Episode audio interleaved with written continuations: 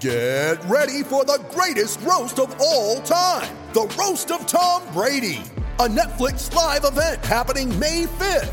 Hosted by Kevin Hart, the seven time world champion gets his cleats held to the fire by famous friends and frenemies on an unforgettable night where everything is fair game. Tune in on May 5th at 5 p.m. Pacific time for the Roast of Tom Brady, live only on Netflix. You ready? Showtime.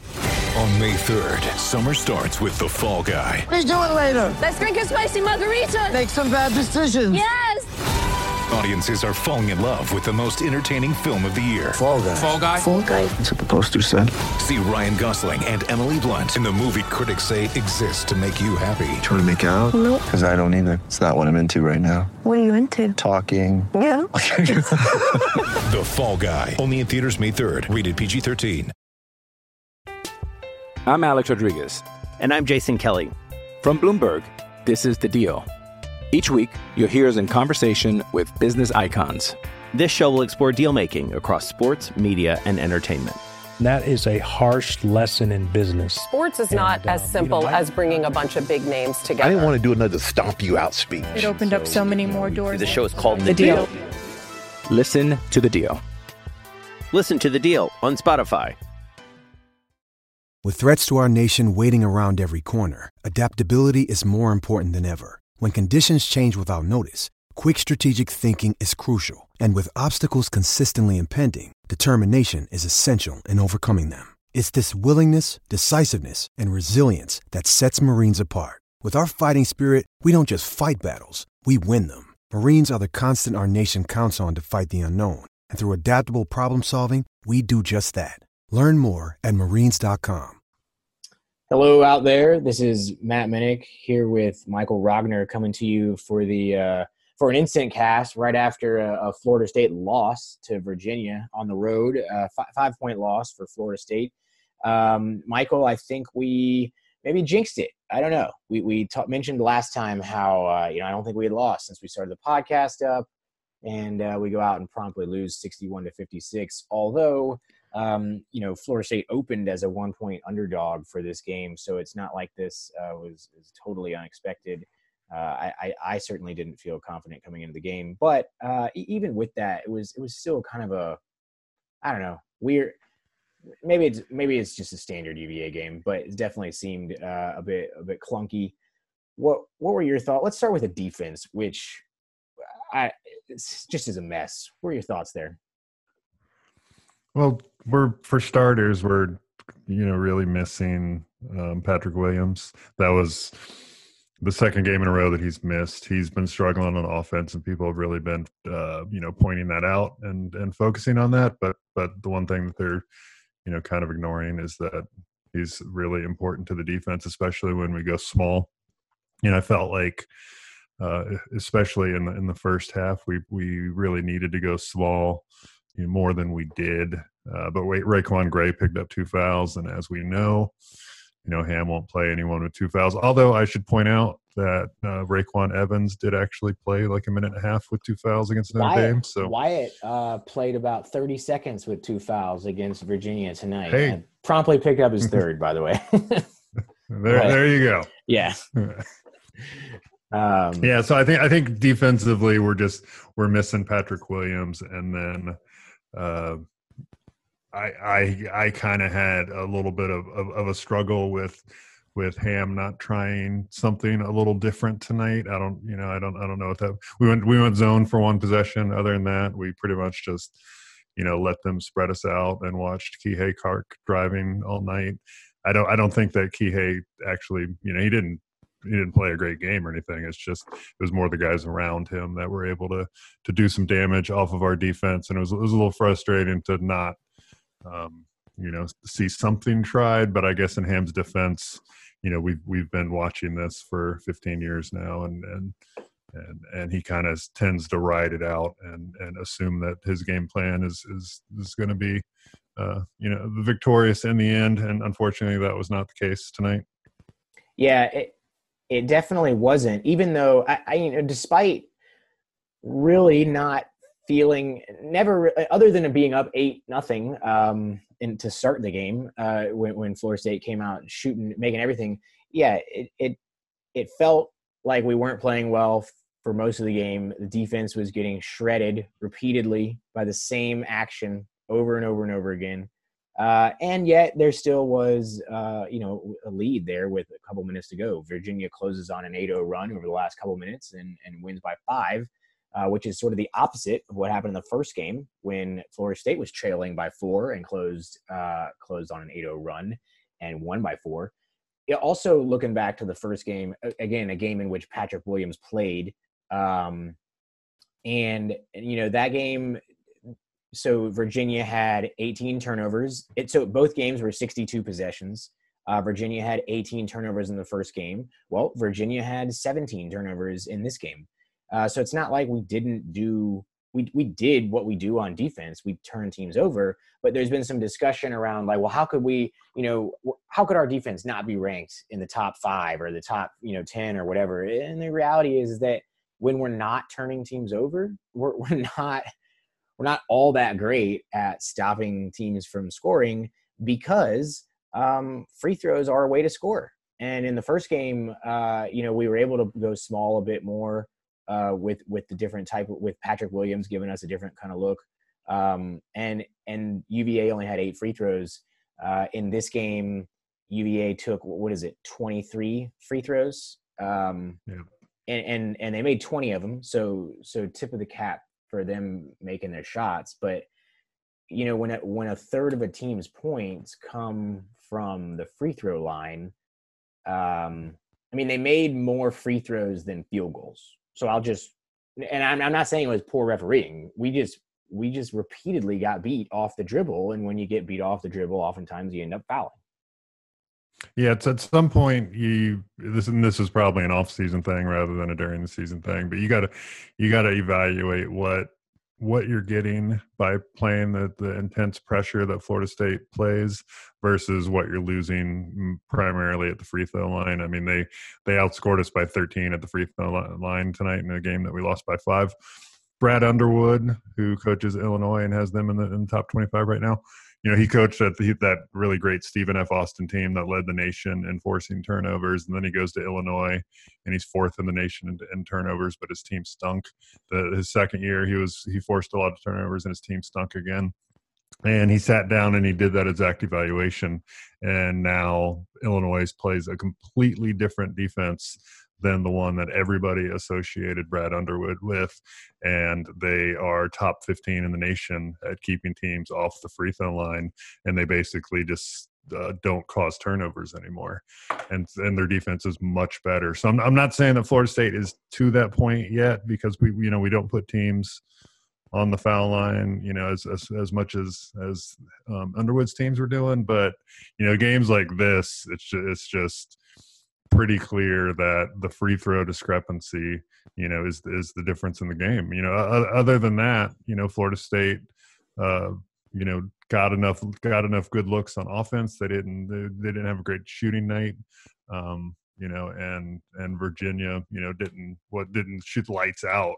You know, it wasn't it wasn't like you know we've seen some teams do, but it yeah. was just that free free throw discrepancy, and you know, it's at some point you got to look at and and I, and I don't know what the answer is. Maybe the answer is stop committing so many dumb fouls because you know that the refs are going to call a bunch of you know a, a, bunch of stuff just because we're sort of hyper uh, you know aggressive uh, cut out some of the charges if you can. I don't know that that's possible using college refs um, but definitely cut out all the stuff where you've got dom reaching in on guys that are 30 feet from basket and fouls like that. I, I do think some of it is just the dumb fouls right? I like I don't mind a good obviously I don't want a flagrant two that gets a guy ejected from the game because uh, you got to figure like for instance that that lob over the top of the defense uh, there with about a minute to go in the game that got UVA back to within one point I think. Probably doesn't happen if Balsa is in the game um, or maybe even if Pat's in the game. Uh, but uh, you know those those fouls so far away from the basket when there's clearly not an opportunity to make a steal or, or you know even really you know disrupt the offense um, those add up. And and then you get to the situation where you know when there's seven or eight minutes left in the game, the other team's already in the double bonus. And so now you, it's hard to get stops if every time there's a whistle, the other team is shooting too. And, and again, we're talking about UVA shot 20 free, they made 20 free throws. They only made 18 baskets. Uh, so it definitely had an impact in the game. Uh, and, and I think there were some people when Diakite went three for three from from three, which yes, that is an anomaly. UVA, as we've covered previously, is an atrocious three point shooting team, uh, bottom five or ten in the country. Diakite himself is about thirty five percent. Um, so him going three for three is, you know, one or two over is, you know, maybe one for three would be average. But you also had Clark go 0 for four. So, you know, he he's not a zero percent three point shooter. Uh, and then you also had RaiQuan Gray uh, for Florida State step up and and go two for two, and he is a terrible three point shooter this year. So I I don't think you can. It's like you said. Um, it wasn't that UVA caught some magical fire and rode it to victory. Shot 43% from the field, 41 from three on 12 attempts, and they took 23s or 20 free throws. Offensively, I I, I do want to ask you this: um, was Trent? I, don't know. He just didn't see. I mean, Trent Forrest took. I'm looking at this. Trent Forrest took four shots, uh, one of which was the air ball with, you know, a second to go in the game. Uh, so before, prior to one second to go in the game, he took three shots. Um, he made, he had three rebounds, grabbed a few steals. One of a beautiful steal lead that you know led MJ that led to a dunk for Vassell. I don't know. Did he just look off to you? Yeah, I don't. I don't want to speculate about Trent's health or anything. He did. He did not look good. And and last year, you know, we knew we knew the entire season that the coaches were lying about the injury that he had. We knew that he had to have surgery, and it was much worse than they were saying. Um, so you know, it's it certainly wouldn't be a surprise if if a, a player on the on the roster is playing uh, with a significant injury and they're and they're not talking about it. Uh, you know, maybe he's just tired. Maybe he's got the maybe he's got the cold or something. Who knows? He took zero shots in the first half. You mentioned he took four for the game. He didn't take a didn't take a shot in the first half. Um, that also kind of goes along since we're on the general theme of offense.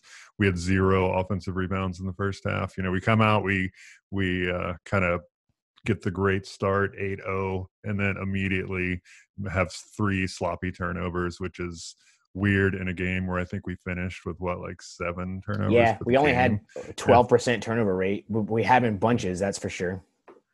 Yeah, but it's just that that thing that we've talked about a bunch where where, where this Florida State team, for whatever reason, the last few teams just doesn't really have the ability to go for the throat when they you know when they have the chance and sometimes that chance comes two minutes into the game you know everybody's going to talk about the the uh, you know final five minutes or whatever, and we should probably definitely talk about the final thirty seconds.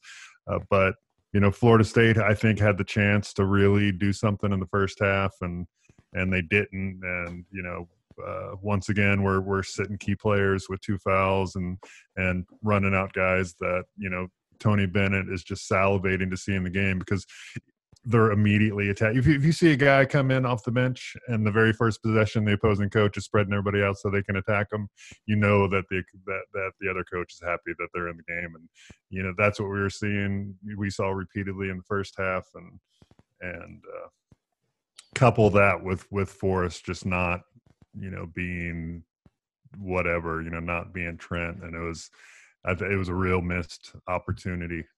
It, it did feel like you know, Florida State could have led maybe maybe 15 to 2 or 3 um, which against some teams i don't know that's going to be uh, you know heck florida state was down 15 to 4 against notre dame uh, or you know last game in, in blink of an eye they're up 10 but it, it, did feel like like florida state had an opportunity to jump on uva out of the start and and they let them back in the game. And, and to your point you know stepping you, you sometimes you just got to end any chance of an upset right away and, and control it throughout. And I will say, you say for whatever reason, you know, the, the team does have a lot of first and second year guys, right? They're relying, I mean, sure, Trent is a senior, but we're relying on Devin, who for the first time is playing major minutes. Anthony Polite is the first time playing major minutes. RaiQuan Gray, other than a couple of token starts after Phil Cofer got hurt last year, first time playing major minutes. Um, and then and then of course Malik was didn't even play last year. Malik Osborne, um, Pat Williams is a freshman, so yeah, they you have a team that maybe hasn't quite figured out what it actually takes to step on the throat of, of an ACC opponent. Um, but it, it, does feel like they had a chance there to maybe get a, a, first round knockout or at least a knockdown, and and they missed. Uh, let let you said we should talk about the final, um, you know, minute maybe of the game or forty five seconds. So why don't we go there? What so Florida State um, was up one and then uh, allowed a, a an, another blow by, you know, right to the rim for for a bucket to go down one, and then from there it just sort of seemed to fall apart. Yeah, I think we it was you know 40 seconds left or whatever, and Florida State was down one, and we you know Devin Vassell gets a decent uh, pull up jumper and misses, and mm-hmm. Jay Huff comes down with the ball uh, with about 30 seconds left or you know 35 seconds left. yeah. Yeah and florida state doesn't foul him and jay huff is a 50% free throw shooter and, and huff didn't even so get rid of the ball right either, away. He sort of just stood there waiting for it. Yeah yeah. Yeah he knew he, he knew that they were supposed to be fouling him and so either the coaches did not prepare them what to do if uh, on on a missed shot when when there was you know roughly you know less than say 40 seconds left in the game or the players just totally totally you know freaked and didn't execute. So you know it's without being in the huddle it's it's hard to say but one way or the other that was just a terrible uh, uh, sequence, you know, and then it goes to Diakite. He knocks down both free throws, and you know the the game is is over once we once we miss those threes on the other end. Yeah, and even those threes felt like I mean, it, it does. So I'll say this: it's you know maybe maybe a confidence booster to Wyatt Wilkes. It seems like the coaching staff and and his teammates had full confidence in in you know having him come down as a secondary break and and really get the ball at the top of the key where he likes it, and he doesn't pull the trigger. Right? He he sort of hesitates, then decides to pull the trigger. Um, misses, it goes into the corner, and then we already talked about transmit. So it, it just was a for the second game in a row, it felt like a really bad final minute or minute and a half. And and you know, at home, Florida State had a big enough lead that they were able to kind of withstand uh, falling apart in the last minute. Um, and and in this game, they didn't, and and it cost them. Um, all right, let's um, let's take a break here for a second and then uh, and then we'll come back and, and we'll talk I, I want to talk just the general nature of block charges I, it's something that quite honestly is just is just really starting to grind my gears uh, and then and then we'll also look ahead to Virginia Tech and maybe just the bigger picture of what what this loss means in terms of the race the ACC race and and moving forward so we'll, we'll be right back I'm Alex Rodriguez and I'm Jason Kelly from Bloomberg, this is The Deal. Each week, you'll hear us in conversation with business icons. This show will explore deal making across sports, media, and entertainment. That is a harsh lesson in business. Sports is and, not as uh, simple you know, as bringing a bunch of big names together. I didn't want to do another stomp you out speech. It opened so, up so many more doors. The show is called The, the deal. deal. Listen to the deal. Listen to the deal on Spotify. Okay. Uh, we promised a, a, ref rant, so so here it goes. It, I don't I don't understand how it is so difficult uh, for college referees, you know, because they get this right in the pros, but for college referees to to fuck up so many block charges calls, block charging calls, and and you know you hear all this talk. Oh, it's hard. It's you know things are moving so fast and it's so bang bang. No, no, no, no, no. You're overcomplicating it. The the block call should be made you know, am, am I think wrong to think that it should be made maybe 80, 85, 90% of the time? We should not be rewarding defenders for sliding in, you know, getting basically in front of an offensive player just enough to get a little bit of contact, falling over at the first sign that the offensive player, you know, possibly maybe lowers their shoulder or makes an aggressive move to the basket. And and you're rewarding defenders for doing nothing other than potentially injuring players by falling over and tangling up feet. Am I am I off base here? Yeah, the the weird part about it is is why is why did they do that? It's not it's not a hard call. It's a it's a failure from the way I see it on the NCAA and, and how they manage refs. You know, these guys are part time employees. They work way too many games. They're flying all over the country every night. Uh, as you as you mentioned, the the block call uh, call in college basketball, it's it's it's it's um, not a foul on the offense almost every time, and yet they, for whatever reason, they call that on the offense. And and so Feels what like it's a 50-50 it? call in college basketball. Right. So yeah, right. And why are they doing it? I mean, it it it makes offense more sluggish. Fans complain about that. They hate it. They come over from the, you know, if, if you're not a college fan and you're just coming over from the NBA, the game is slow. There's not much offense. There's not much flow. And they're just totally funneling into that. And then they're also rewarding um, defensive players for flopping and all of the things that they talk about um, the defensive player that they shouldn't be able to do. And you're just constantly, constantly, constantly rewarding that. And it's super frustrating, especially when uh, MJ Walker, you know, he turns his ankle and then he comes in and they and they almost immediately gives him a, flop warning for going down after after he takes a three on a on a turned ankle, and then you've well, got Virginia. On the other hand, Virginia, who is legitimately flopping as they should because they're they're coached to do it because they get the call, and you know they never once get get warned for it's just it's just you know shitty refing and we've talked about it before and it's not it's not against fsu everybody wants to say oh there are all these bad calls against it's not against fsu it's just shitty refing. It, it is and it, and un, unfortunately I, I feel like you know i'm going to be honest the game of college football is not in 25 years we're it's going to be borderline seven on seven. So I, it, it already in my lifetime has changed to a point that it's it's if you pop in a you know I've got some old VHSs you know Florida State even playing back in their independent days uh, you know going up to Syracuse for the for the Fula and Pascagoula and stuff and you pop in those old VHSs and the game is unrecognizable from a physicality standpoint. And and basketball college basketball has an opportunity to really seize a market there there are there are folks parents who aren't letting their kids play football growing up. Um, you know, baseball ha- has kind of lost its, you know, fallen out of being America's pastime in the sense that it doesn't it doesn't get the the ratings and attendance that maybe it did uh, 25, 30 years ago.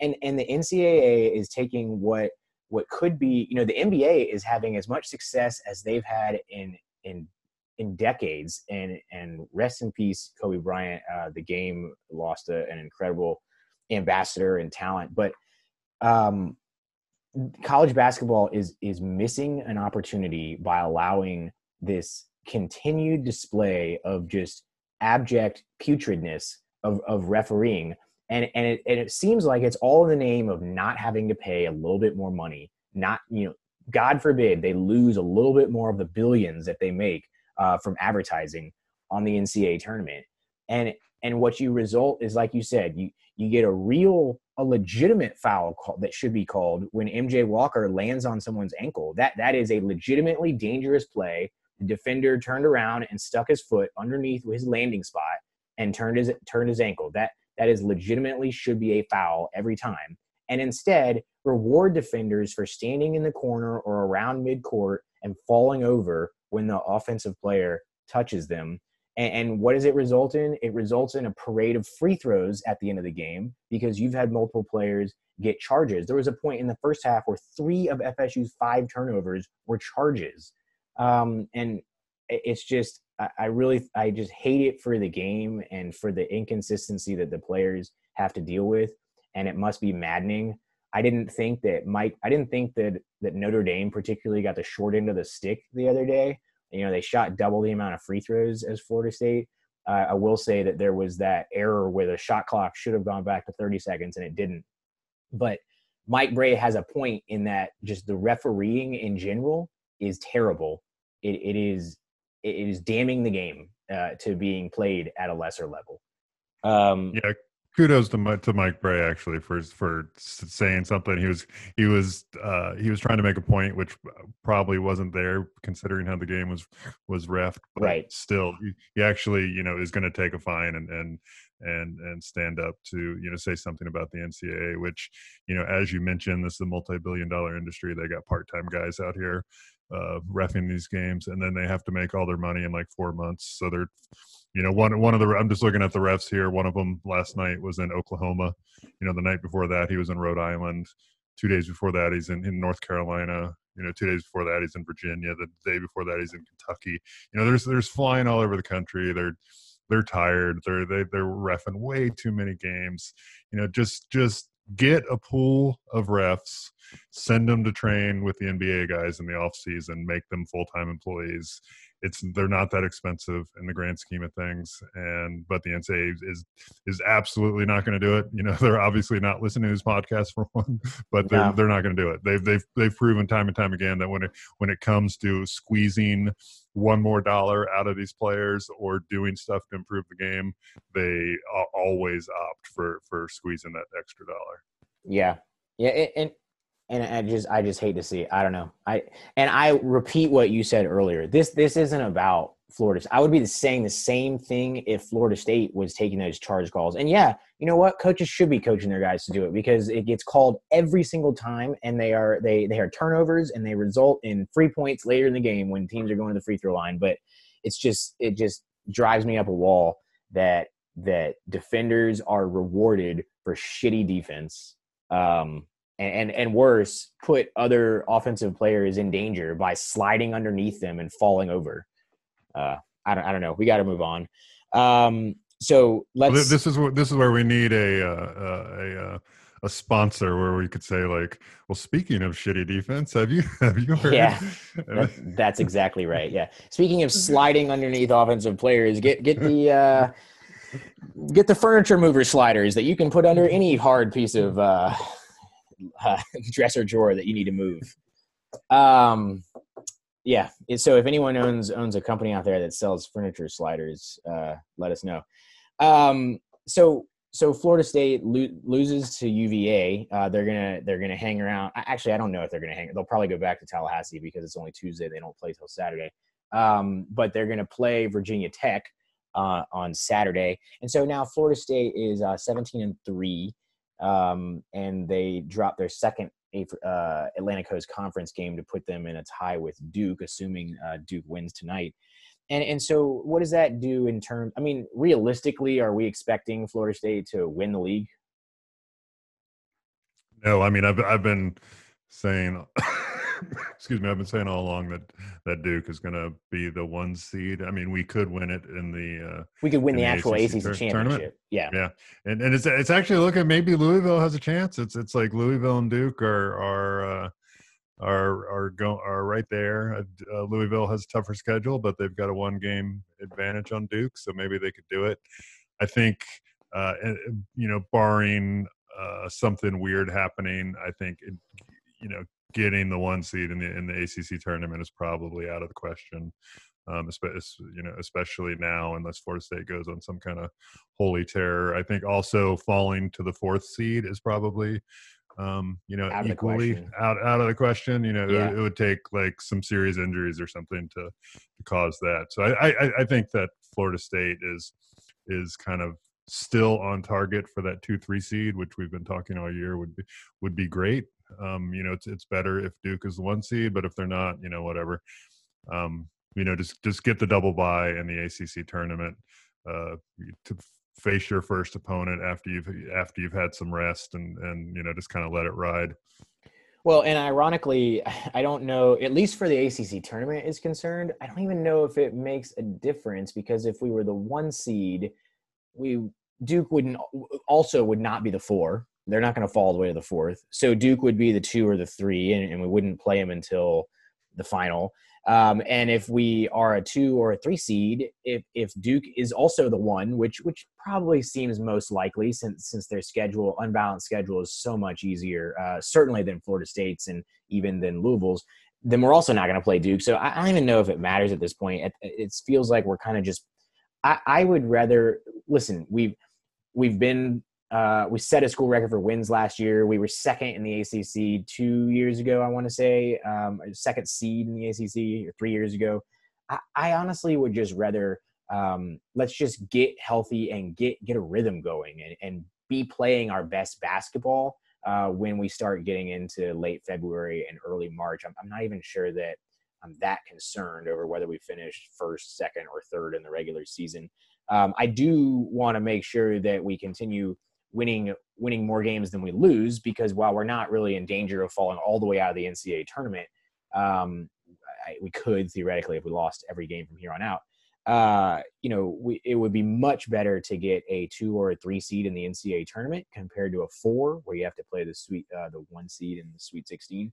So um, maybe let's talk a little bit Virginia Tech, just since that is the next game, and then we'll we'll expand out a little bit and talk just uh, the next you know four or five game stretch in general. But uh, Virginia Tech is a team that's been kind of up and down all year. They beat Michigan State. They've they've had some impressive games, but then uh, I don't know the current score, but when we last looked, they were getting blown out on the road against uh, Miami, and have also uh, picked up some recent losses against uh, Boston College and and uh, and then Syracuse, which isn't a terrible loss, but it was at home. So what's up with Virginia Tech? Yeah, they actually came back and got uh, within like one possession of Miami. They were down big, and then but then Miami closed them out, so they they ended up winning by ten. Um, so that puts Virginia Tech at five and five in the uh, in the ACC. It, it's Mike Young's first season. You know, he he he's the coach who came over from Wofford.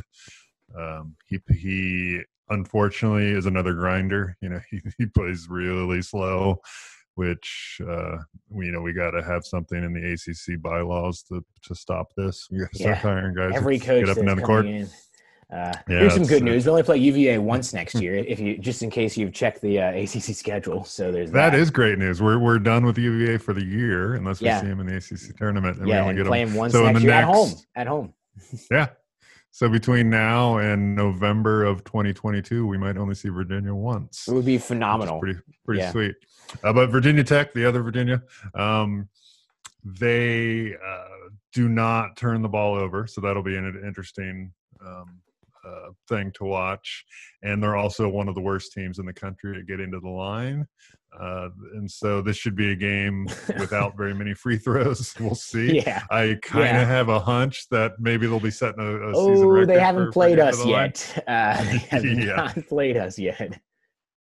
And then I also mentioned, you know, we didn't get a single offensive rebound um, against Virginia in the first half, and Virginia Tech is one of the worst offensive rebound or defensive rebounding teams in the country. So we should really be able to take advantage of them. They're they're a tiny team, you know. They they just uh, there there are stretches of of the game where the biggest guy on the court is six six.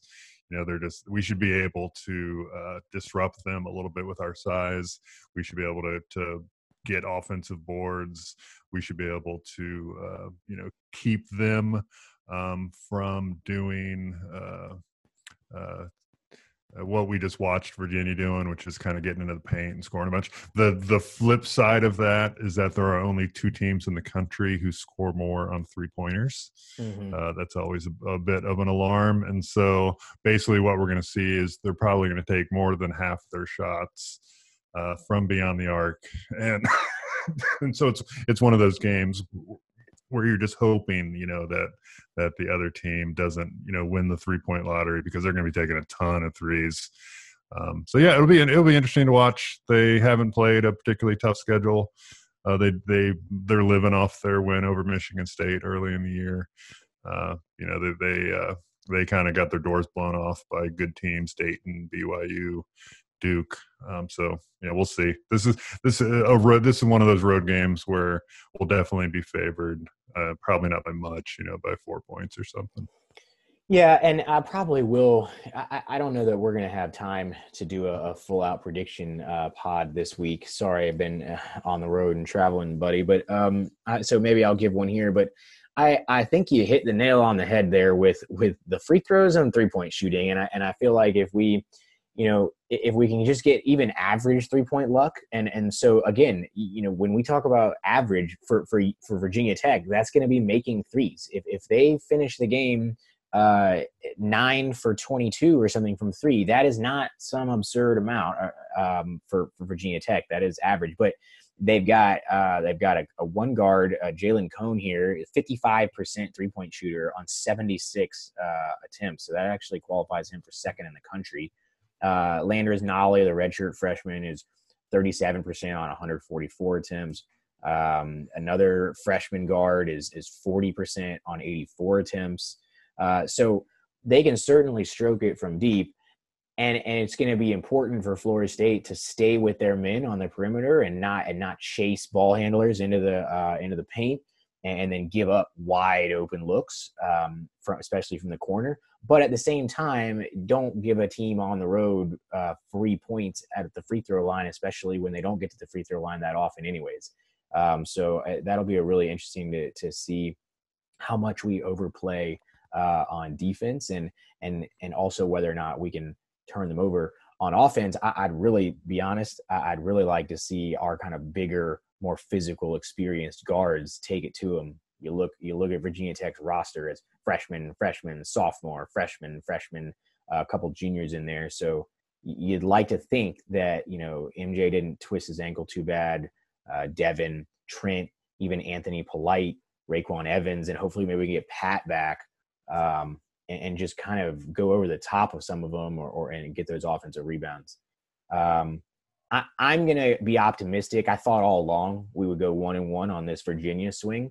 Uh, and so I'm going to be optimistic. I think that the team historically has had a really good track record of coming back after a loss and, and refocusing, getting re-energized. And I'm going to say Florida State has a, a bit of a get right game and and just overwhelms a, a young and inexperienced uh, VT team at home uh, at, at Virginia Tech's home, Cassell Coliseum. Uh, maybe maybe about winning by by uh, six or eight. Yeah, I, I, agree that that one and one was was the likely outcome. I, I had the games flipped though. I thought we are going to beat Virginia and then lose to Virginia Tech. Um, so I guess that I will I will stick in the in the spirit of uh, consistency that I'm raving about about the refs. I will stick with my own consistency, and I'll I'll take a Virginia Tech win by a couple. You know, all the fans will freak out, Twitter will melt down, and then you know Florida State will will do one of those. You know, win eight of the last nine for the season or something, and yeah, and all will all will be well. Um, you know, this is. Uh, if if there's this stretch of what is it like six games coming up that that Florida State is playing. Yeah, we've got um, so we've is, got VT next, and then we come home for a two game set. Uh, UNC and Miami, both uh, UNC's looked better, but both very winnable games. Then we go at Duke, uh, only two days after Miami, so it's Miami on a Saturday, at Duke on on uh, Monday night, you know, prime time and then we come back for two more home games syracuse and pitt. Again both of them winnable. So we have we have this road game against virginia tech followed by four out of the next five at home. So you'd like to think they can rattle off some wins there. Yeah it's it's probably what four and two would be the the that's the, where the Vegas bet on that. Yeah. Um, so as if Florida State can go four and two in those six, that's that's totally fine. Do any better than that's great. Do the three and three is is uh, unfortunate, but not uh, uh, the end of the world. Two and four is uh, would would be way concerning. Yeah, that would be eye opening. Um, so we can we can lose to Virginia Tech and still go four and two in, in the next six you got you got to figure we'll we'll take care of, of Pitt and Miami at home. Um, Syracuse and North Carolina are certainly beatable, and uh, you know Virginia Tech is is going to be tough. Uh, Duke is going to be extremely tough. Uh, we shall see.